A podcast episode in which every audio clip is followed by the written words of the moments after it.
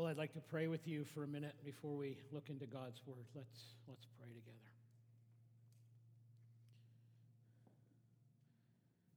You are a good father,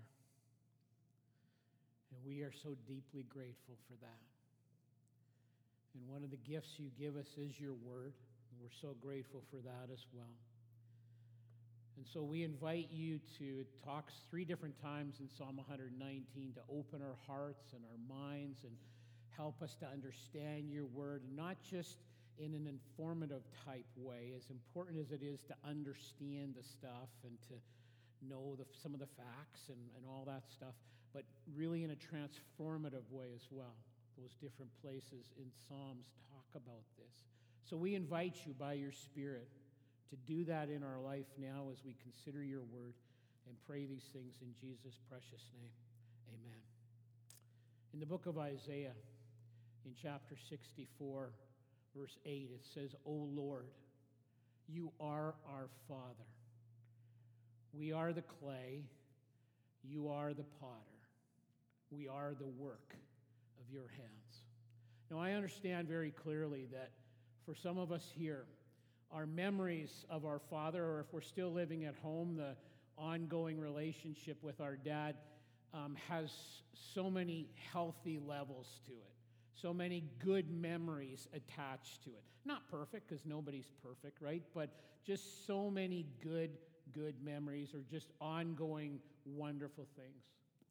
But I also understand that some of us here, if we were to reflect on our father, the memories would not be so good. And some of our memories would be quite jaded. And some of them would be of things that were just horrible that dad did. And I would just say, I'm just deeply sorry for that hurt that you've had. But I'm going to invite each one of us here now, if I may, to try and look past, if it's been difficult, try and look past some of those memories so that I can invite you to, with me, experience the greatest Father ever. So if you have your Bible, turn with me to the book of Luke. Well known story, third book in the New Testament, Luke chapter 15. Luke chapter 15. And we're going to be reading the first couple of verses and then verse 11 through the end of the chapter.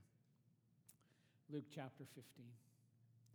And as we do this, I remind you that this is the word of the Lord. So I'm going to begin by reading these first two verses, and it says Now the tax collectors and sinners were all gathering around to hear Jesus. But the Pharisees and the teachers of the law muttered, This man welcomes sinners and eats with them. It's crucial if you're going to read Luke chapter 15, you have to read the first two verses because they are the setup and the understanding that you have to have to appreciate the three stories that are told in this, in this, in this chapter of Scripture. And so, what's happened is, is that the religious and intellectual elites of that society, the people that were running and were in charge, the Pharisees and Sadducees are watching Jesus, and he's hanging out with people that they consider riffraff with sinful people. And he's even hanging out with people that would be sort of quote unquote regular people in the culture. And they're sort of saying, You're pretending to be one of us, in their mind at least, like a rabbi. How dare you associate yourself with what we consider riffraff? With sinful people, with even regular people, you ought to be back from them with us. And so Jesus hears this, and in response to this attitude that they had, he tells three stories that express the heart of God to the peoples of the world, about the peoples of the world. And we're just going to look at the third story this morning, beginning in verse 11. Jesus continued There was a man who had two sons. The younger one said to his father, Father, give me my share of the estate. So he divided his property between them. Not long after that, the younger son got together all that he had, set off to a distant country, and there squandered his wealth in wild living. After he had spent everything, there was a severe famine in that whole country, and he began to be in need. So he went and hired himself out to a citizen of that country who sent him to his field to feed the pigs. So likely this son has gone to a distant country, to a Gentile country, and he's working with pigs, which would be a no no for an Israelite. He longed to, so he went and hired himself out, and he longed to fill his stomach with the pods that the pigs were eating, but no one gave him anything. When he came to his senses, he said, How many of my father's hired men have food to spare? And here I am starving to death. I will set out and go back to my father and say to him, Father, I have sinned against heaven and against you. I'm no longer worthy to be called your son. Make me like one of your hired men. So he got up and went to his father. But while he was still a long way off, his father saw him, was filled with compassion for him. He ran to his son, threw his arms around him, and kissed him. The son said to him, Father, I've sinned against heaven and against you. I'm no longer worthy to be called your son. But the father said to his servants, Quick, bring the best robe and put it on him. Put a ring on his finger and sandals on his feet. Bring the fattened calf and kill it. Let's have a feast and celebrate, for this son of mine was dead and is alive again. He was lost and is found. So they began to celebrate. Meanwhile, the older son was in the field, and when he came near the house, he heard music and dancing.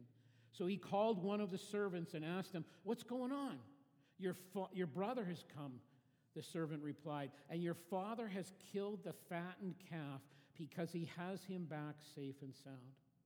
The older brother became angry and refused to go in. So his father went out and pleaded with him, but he answered his father, Look, all these years I've been slaving for you, and I've never disobeyed your orders, yet you never even gave me a young goat so that I could celebrate with my friends. But when this son of yours, who squandered your property with prostitutes, comes home, you kill the fattened calf for him. My son, the father said, You're always with me, and everything I have is yours. But we have to celebrate and be glad because this brother of yours was dead and is alive again. He was lost and is found. So, this is often called the story or the parable. And let me just explain that a parable is just a story, but it's a story that illustrates truth. Usually a primary truth, but there'll be some secondary truths as well.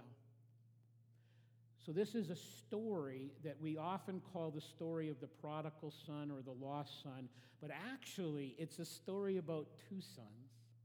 And the two sons are illustrative of the entire human condition, the entire range of humanity. Because one son is a son who rejects everything and lives any type of authority and he rejects that and lives a morally bankrupt life. The other son thinks that he can buy God's favor by working hard and keeping all the rules.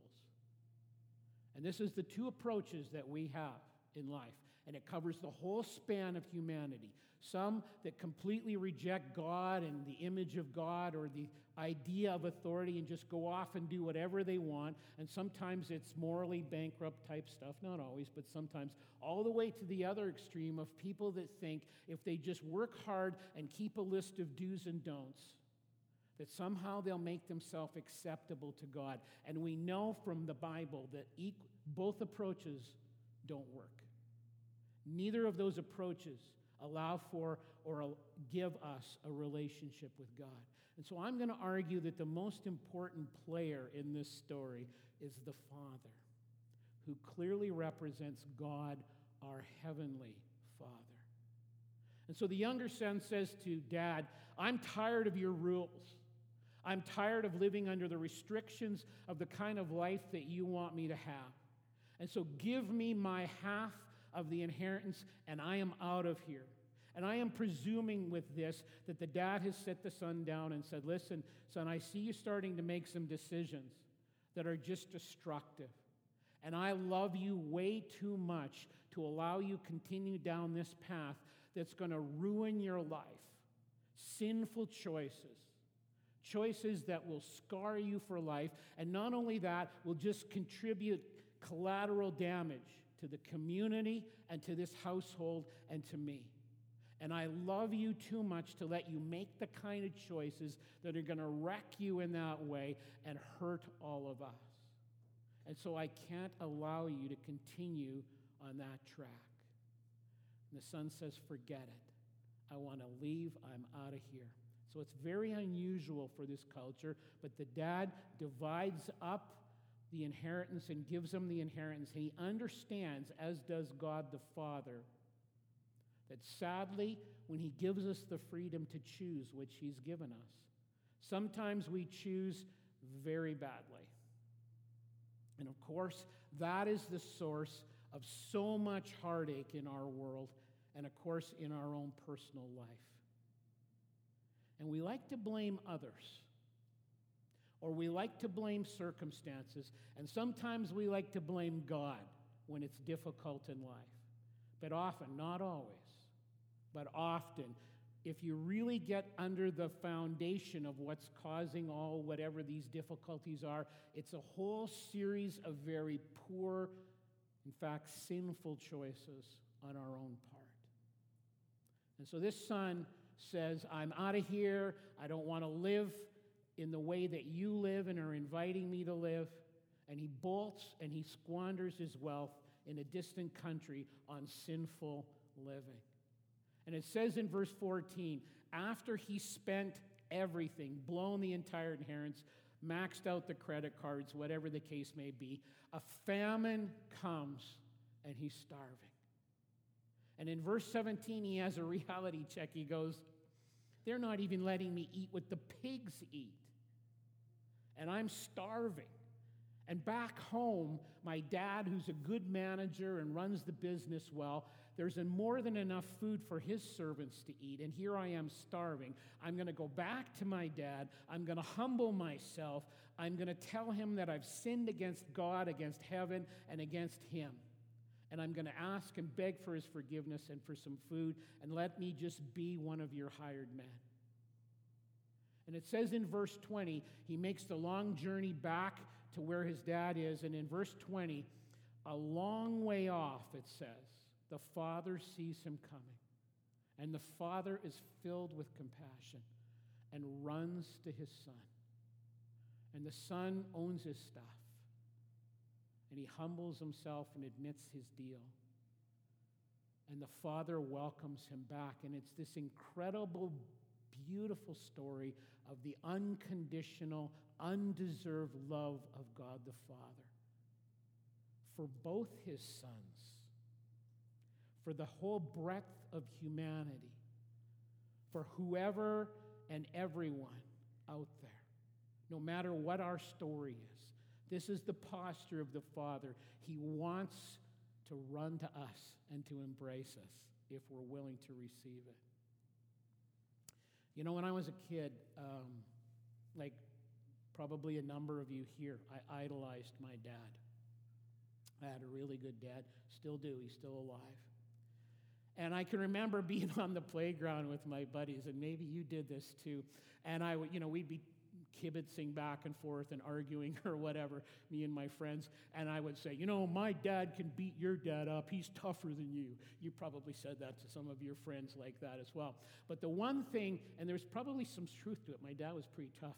And, um, but there's one thing I never said to my friends when we were on the playground together, and it was this you know what? My dad is more sensitive than your dad is. That's not something I ever said, even though there probably be a lot of truth to that. But as sons growing up, we would often think of our dad as this strong, in, invincible individual that was never wrong. And I remember vividly in the basement of our home, my dad was very athletic, much better athlete than me. But I remember competing against him in something. And he didn't just let me win because he was pretty competitive, but I beat him at the thing we were doing. And it was just this the light bulb just went on that he wasn't invincible. Yeah, he was strong, he was gifted, all of these things. and that he wasn't always right, even though he was usually right, but he wasn't always right. And so it was this, you know, I was excited that I won or whatever, but it was also an incredibly sad day when this realization came in my life. And at the same time, we see God in this passage and in the Bible as very powerful and very strong. But we also see in this passage a God who has a softer side too, and that he can manage both sides of that equation perfectly, all at the same time. So let's see some evidences of that. The first thing you see, one of the things I see as I look at this passage, is that God the Father is a patient Father. He's a patient Father. He says, You know, I love you, son. I desperately want you to be part of our household. You're so welcome here. But I will not stand by and watch you self destruct. I love you just I love you just way too much. And I can see the choices that you're amping up to. And I need to put a stop to this kind of choices and these kind of behaviors. Because, like I said earlier, not only is it going to wreck you, but it's going to wreck me, it's going to wreck our family, it's going to damage our community. All of these things, the ripple effect of these kind of choices will leave deep seated scars that are hard to heal. And so I just love you too much to enable these choices.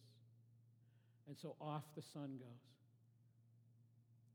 So let me just say, and this is tough stuff. Dad, if your dad, if your child is going off the rails and is starting to make those choices like that, do we have the courage, and this takes real courage, to say, I love you enough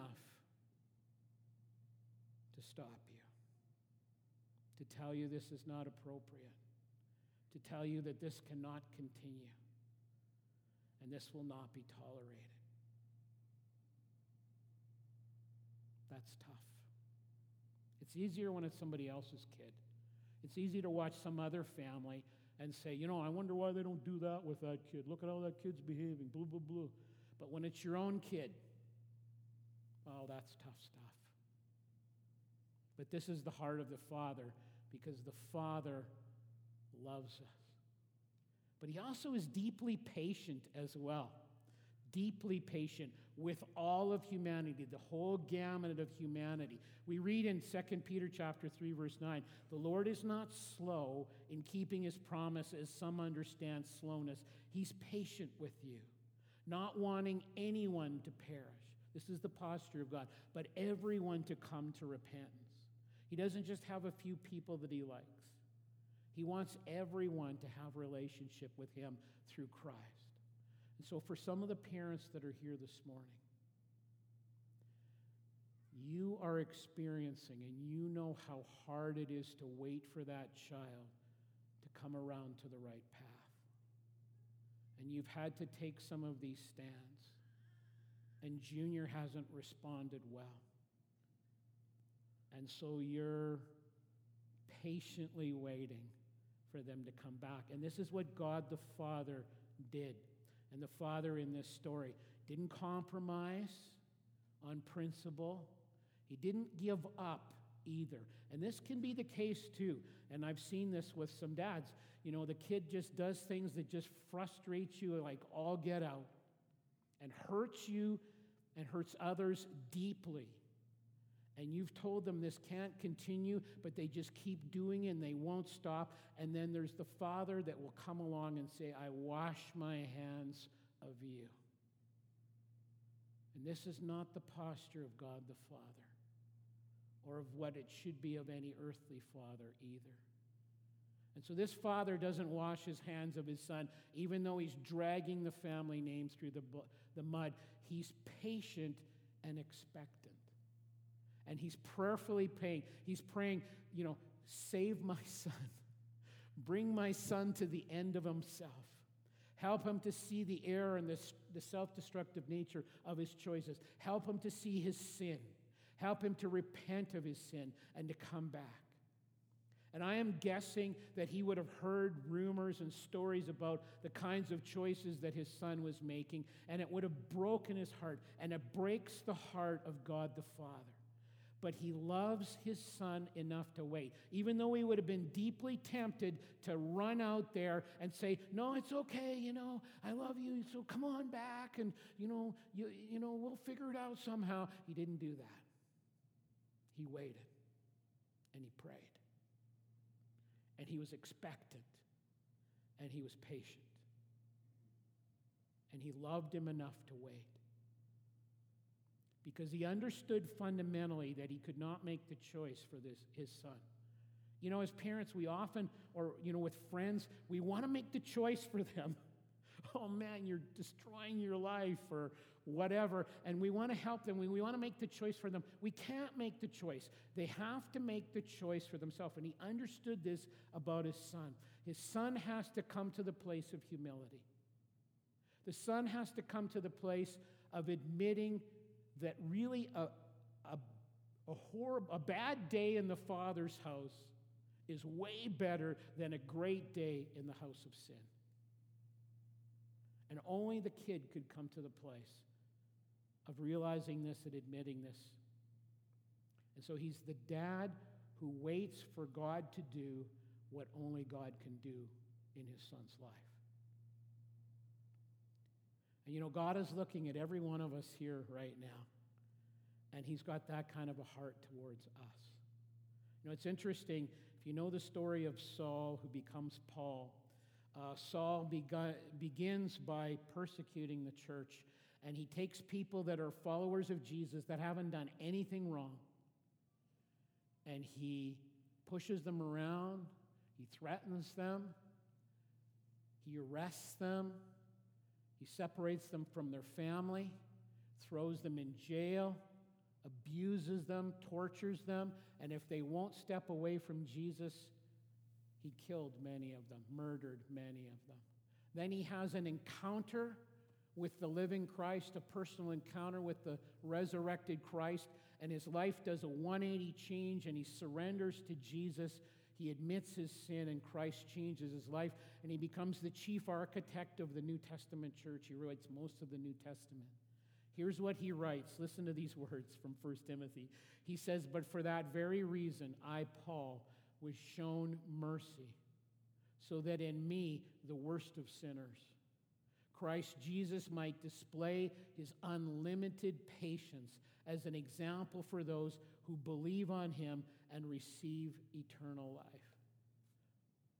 The heart of the Father for you and for me is of patience. But He's also a forgiving Father. God's a forgiving Father. In Ephesians chapter 1, it says this In Him we have redemption through His blood, the forgiveness of sins, in accordance with the riches of God's grace that He lavished on us with all wisdom and understanding. And so this lost son has sinned against God and against his father over and over again. This dad has lived a life of integrity, and this guy has abused, this son has abused all that. He's tarnished the family name, which was a huge deal in that day. He's blown the inheritance. He's done things. He's burned bridges that can never be repaired. And there's not a thing, listen to me carefully, there's not one thing that this son can do to earn his father's forgiveness. All he can do is just admit what he's done and ask for totally undeserved forgiveness. Unmerited, unearned forgiveness. And immediately, the dad wraps his arms around him and puts a robe on him and throws a huge celebration because the son that was dead, the son that was lost, has been found alive and has returned home because of forgiveness. He was lost and now he's found. Listen to the listen to the posture of God the Father. So this is God the Father speaking in the book of Isaiah. He says this, I even I am he who blots out your sin for my own sake and remembers your sin no more. Something I've said to you many times before, I say to you again Forgiveness is something good that God does for himself. I, even I, am he who blots out your sin for my own sake. And it translates that it's the exact same thing. We can trace this biblically. The exact same thing for us. Forgiveness is something good we do for ourselves. And so God the Father forgives. And so, Dad, I want to ask you again, this is tough stuff. That kid that's hurt you, what I am not saying is to willingly let sin continue. What I am not saying is that you should turn a blind eye to that. What I am not saying is that you should just let it go and act like it's a big no big deal. Because let's just just talk dad to dad for a second here. You know deep in your heart that is not the loving thing to do for your son or your daughter.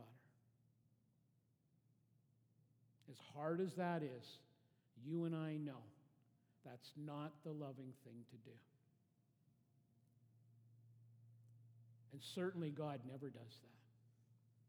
But what he does do is he has this, as I said earlier, this posture of expectancy where he stands ready to forgive, especially when we don't deserve it. And so I ask, have you forgiven that child?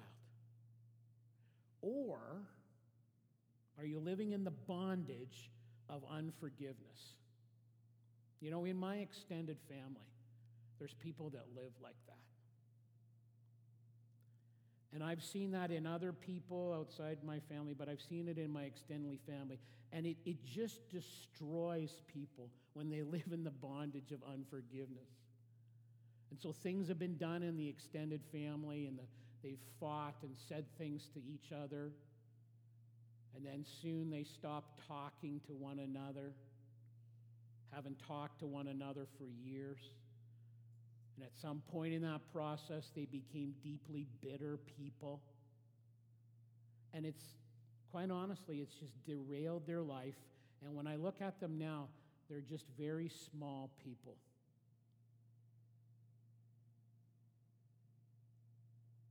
And when we won't forgive, we become very small people. Be a father who forgives. But he's also an intimate father. God's an intimate father. We see this in verse 20. Let me read it to you again. So the son went to his father, but while he was still a long way off, his father saw him, was filled with compassion for him, and ran to his son, threw his arms around him, and kissed him. Filled with compassion, he runs to his son and throws his arm around him. And this is a picture of what God wants to do in the life of every human being. He wants to run to them, He wants to hug them. Now, it's interesting, this idea of the father running to him, because for us that would just seem very normal, right? And, and as a parent, there wouldn't be probably a parent here that hasn't run to their child at some point. And so we don't even give that a second thought. But in this culture, when this was written at this time in history in particular. And even if you're in the Middle East now, you see definite overtones of this as well. And I've been there a couple of times. This was a huge no no culturally in that culture. In the first century, in that culture, a man would never run like that. And the reason for that is because they would wear these long garments that were like a robe that they would have to gather up in order to run or kind of hitch up. And in that culture, a man would never expose his bare legs. In that culture, it was a deeply shameful, humiliating thing for them to see a man's legs. They would never willingly, voluntarily do that. So, why would do, dad do that? Why would dad do that? Well, it could be as simple as he was just excited to see his son and hitched up his garment so he could run and would run to him, but they would not voluntarily do that and bring shame on themselves for doing that. So it may be. I was reading in some a, a book called The Cross and the Prodigal by Ken Bailey, and he was just explaining that and Jesus had all this cultural nuance in mind when he told this story. In that day, if a Jewish son lost his inheritance in this way in a Gentile land and then came home, the community would come and they would gather and they would perform a ceremony called the kezazah.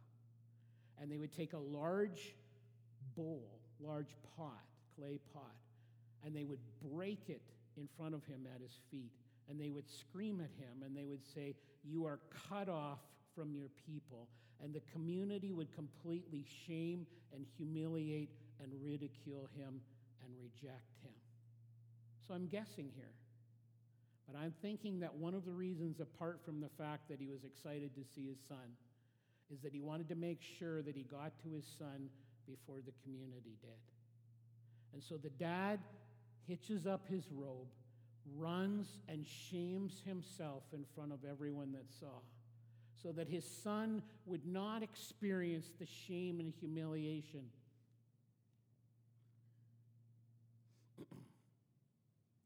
of their taunting and ridicule. And this is the posture of God the Father for you. And the community would have seen this or they would have heard about it because they all, you know, if you've ever lived in a small community, you know they know each other's business. And they would have known that because of the dad's reaction, there would be no ceremony rejecting the son, despite what the son had done, because the father had taken the shame of his son instead. And so, if you're here today and you don't know Jesus, if you've never launched a relationship with Jesus, if you've never come to the place of owning the things that separate us from a holy God, the sinful choices that we all make, and ask for Him to forgive you, and recognize that He took all of this on himself in the person of his son, and that this is why Jesus went to the cross, that he took the shame of all of us on the cross, but also that God the Father made an incredible sacrifice in releasing his son to do that for us. And then surrendering your life to him and, and, and the rest of your life and allowing him to be the Lord and the leader and in control of your life, and then felt, in a sense, the hug, the welcoming hug of the Father. If you've never done that, the posture of God the Father is that He wants that relationship with you, an intimate Father who stood in the gap for His Son. Now, today is Father's Day, and I honor my earthly father because he's not perfect but he's the kind of man that I've been talking about today. His dad, my grandpa, was a distant father, not there for his son. And my dad decided to be different. And so he was, and he was there for me. So I honor him today. But if you're here today and you are drawn to this story of what God the Father did for the Son who was lost like we all are, know that He wants to be your Father. And despite what experience you might have had with your earthly father, the Heavenly Father is a Father without blemish or fault or sin. A Father who wants to run to you, who longs for you to repent so that you can have a relationship with Him to say, I am asking based on what Jesus did for me on the cross to forgive me for my sin. And I surrender my life and the rest of my life and the agenda of my life to you.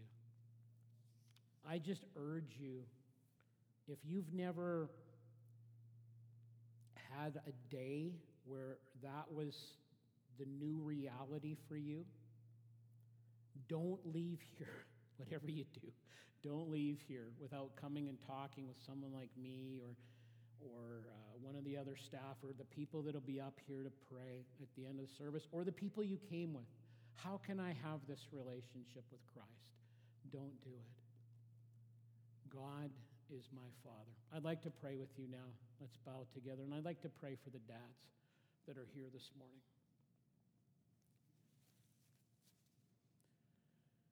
You know, kind Father, so often and rightly so, we celebrate the sacrifice of Christ on the cross. And we did that not long ago with the Passion Week and with Easter, and totally appropriate. But we don't often celebrate. We don't often, I don't think, maybe I, it's just me, but acknowledge your sacrifice in releasing your son to come.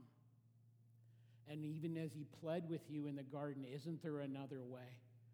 And and you knew there wasn't another way, and he was willing to do it, but how that must have ripped your heart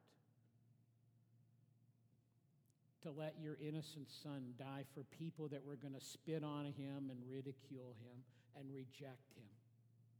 And so we thank you for your sacrifice as a father for us. And we thank you for your example to us that we've been talking about today that you are the patient Father, the intimate Father, the forgiving Father, the Father that has this open armed posture with us. Thank you so much for that.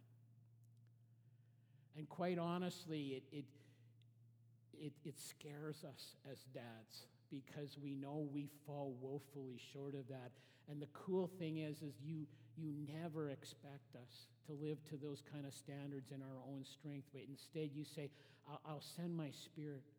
And if you'll surrender yourself, I'll empower you not to live a perfect life, but a life that reflects those kind of values, those kinds of approaches.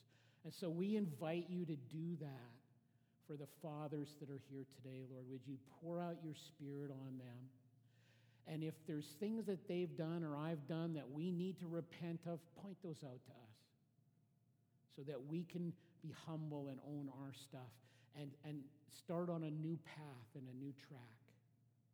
And help us to be humble and loving. Help us to love our, if we're married, to love our spouse. You know, horizontally in terms of relationship, the most important relationship there is with our spouse even more than in, more important than with the kids. Help us to love their mom in a way that they can look up to and admire and say, I want to model that kind of thing in my life someday if God leads me that way.